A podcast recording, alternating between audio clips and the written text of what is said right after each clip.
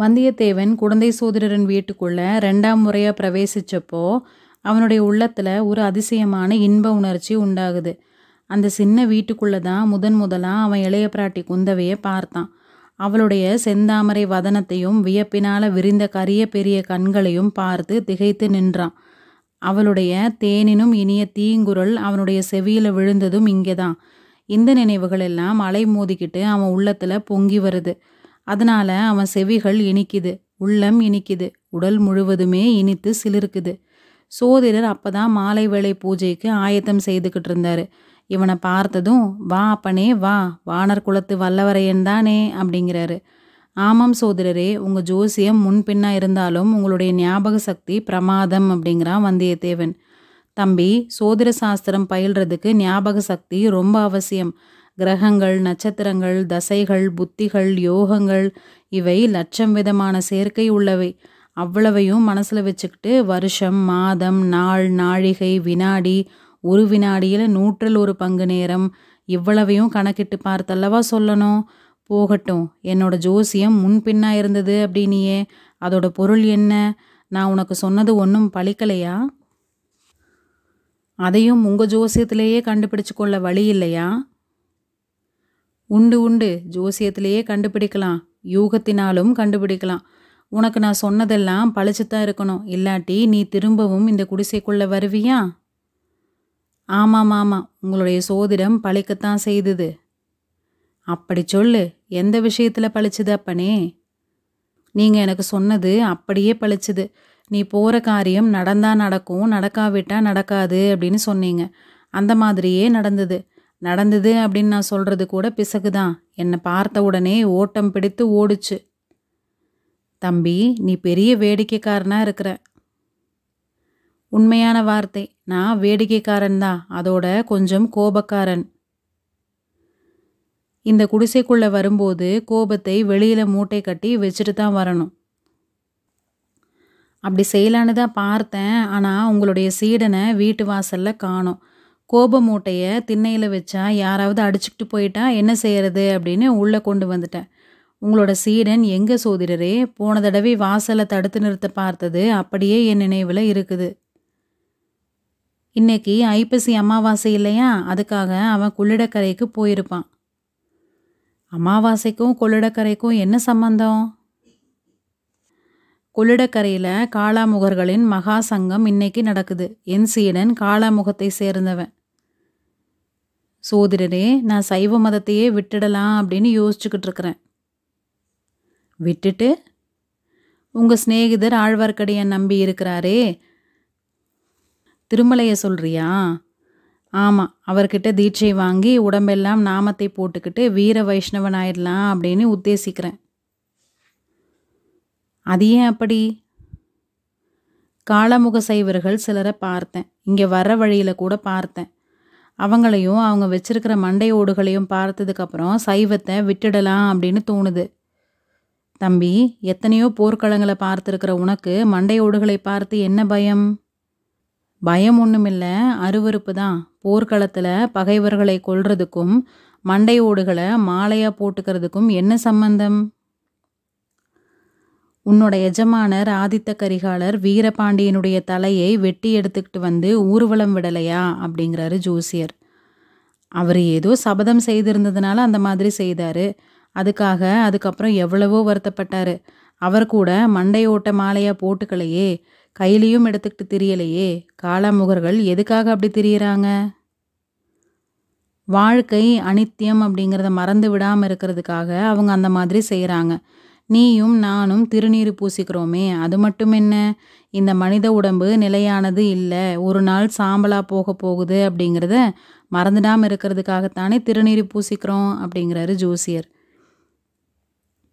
மனித தேகம் அனித்தியம் அப்படிங்கிறது சரிதான். இது எரிந்து சாம்பலாகும் அல்லது மண்ணோட மண்ணாகும். சிவபெருமானுடைய திருமேனி அப்படி இல்லையே.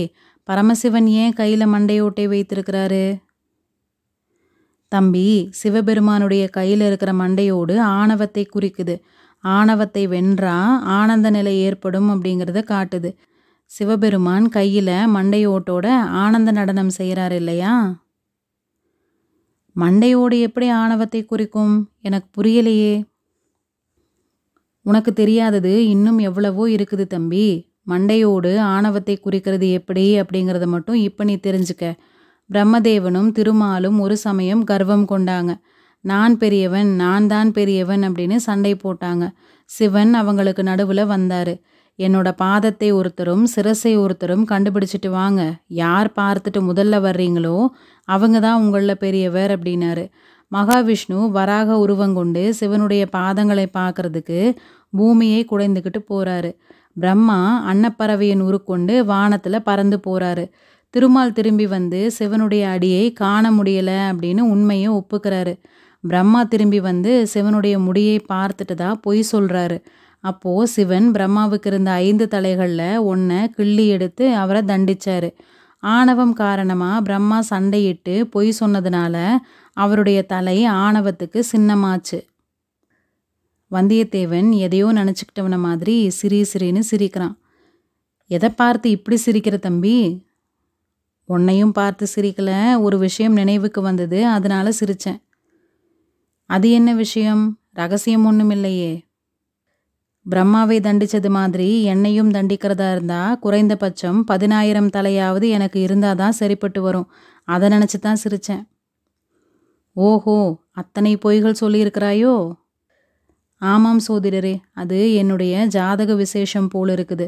பொன்னியின் செல்வரை பார்த்ததுக்கப்புறம் உண்மையே சொல்கிறது அப்படின்னு தீர்மானிச்சிருந்தேன்.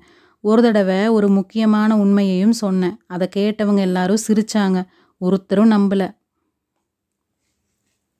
ஆமாம் தம்பி காலம் அப்படி கெட்டு போயிருச்சு. இந்த நாளில் பொய்யையே ஜனங்க நம்புறதில்ல. உண்மையை எப்படி நம்புவாங்க?